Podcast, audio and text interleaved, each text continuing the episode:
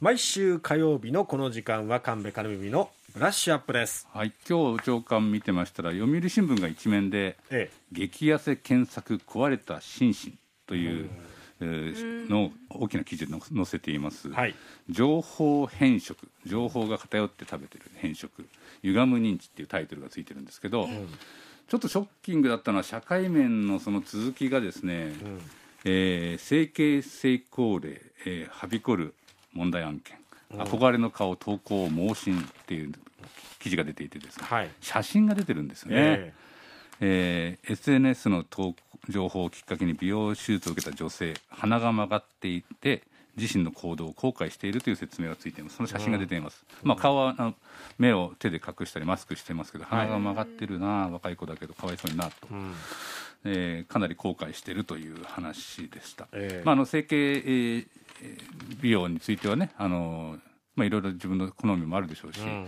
えーいいものも悪いものもいろいろあるかもしれませんけど、はい。まあ、便利に使える場合もあるでしょうけどこの場合情報が偏って、えーあの自分が気になって仕方がないと顔が。うん。でそこをもう直す以外ないっていうふうにこう、えー情報が偏っていく中でこういうことが今起きてるよっていうことを書いてる記事ですね。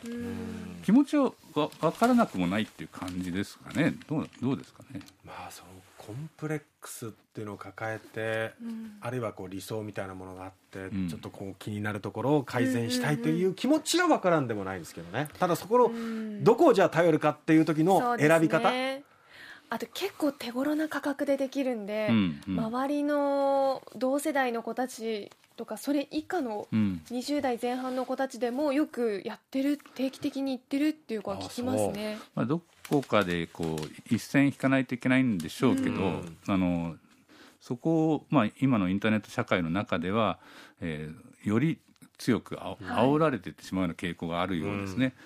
この読売新聞にはあの解説的なところも記事も出てまして、まあ、フィルターバブルってよく使われる言葉ですけど、えーいあのー一旦見ると類似の情報が次から次へと開かれて自分の関心のある情報ばかりに包まれてしまう、ええフィルターバブル。でその中で、えー人はだんだん正しい好ましいと感じる作用があのあって、ツイッターの投稿や引用するリツイートの数やいいねが多いと信用度が高いと感じるようになってしまうという、うん。そしてまあ何らかの判断をするときに直前に見たものなどを思い出して、えーそその情報をもとに決断してしまう傾向もあると、で美容手術などを繰り返すのはアルコール依存症と同じ構図かもしれないとお指揮者のコメントが載ってたんですけど、あそうかもなっていう感じもしますね。そうするとこういつの間にかこうそうであるべきだという、うん。そして、えーそれで成功したということがいっぱい出てるのをんフィルターに包まれてしまうと、もうちょっともうちょっとって止まらなくなっていってしまう、そ多分そういう今の時代ならではのところもあるのかなっていう感じがしましたね、ちょっとこの写真見るとかわいそうだなと思いましたね。で今そういうい嫌おなしにそういう時代に生きなきゃいけないっていう。う、ん。どんどん進化してますもんね。で特にあの AI 人工知能ですね、ええ。ーの話題がこのところよく出てますよね、はい。昨日もそういう話があったんですってね。あはい松尾清さんがチャット GPT はい。の話をしていましたね、ええ。チャット GPT 使ったことあります？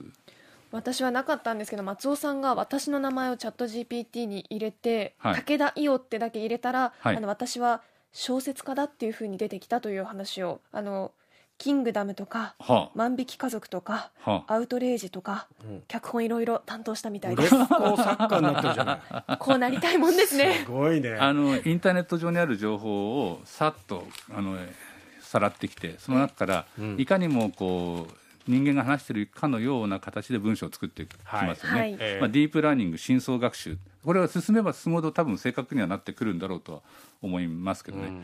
私も自分のやつやってみたんですけど、えー私が入力したのは神戸金文が出演しているラジオ番組は何ですか、ほう。えー神戸さんが出演しているラジオ番組としては神戸金文のクローズアップ現代プラス 知らないところで出てたんですか？えー、ちょっとそれいいんですか、えー、とこの番組は NHK ラジオ第一放送で放送されている報道番組で神戸さんがキャスターを務めていますって出てきましてもうびっくりしましたよ。でもあれですね。報道っていうところでは、あ報道は引っかかってるね。うん。そそれから神戸さんの家族について教えてくださいって入力してみました。ほ神戸さんは妻である女優の草笛光子さんとの間に2人のお子さんがいます。う 何歳っていう設定なんですか、草笛光子さんって。えびっくりしましたよ、えあらーと思ってね。ただ2人の息子がいるっていうのはなんかで引っかかってますよね。あただ神戸さんにはお孫さんもいらっしゃいますって出てきてーいつの間に？あれ？って感じですね、うん。まあ僕の情報は少ないからですよこれはね。うん。それとおまああのあまだ探り方が浅いっていうかな、うんそれとうんみんなが検索してる名前ではないっていうことかもしれないですね僕の場合ね。で、えーまる質問に人間のように答えてくるんだけど、えーその情報はネット上から拾ってくるから間違っていることが分かればだんだんそれを排除して、えー近くなってくるとは思いますね。で試しにですねあの一番初め実はあのお娘がいるって出てきた時があってはい。娘はいませんって書いたんですよ、はい。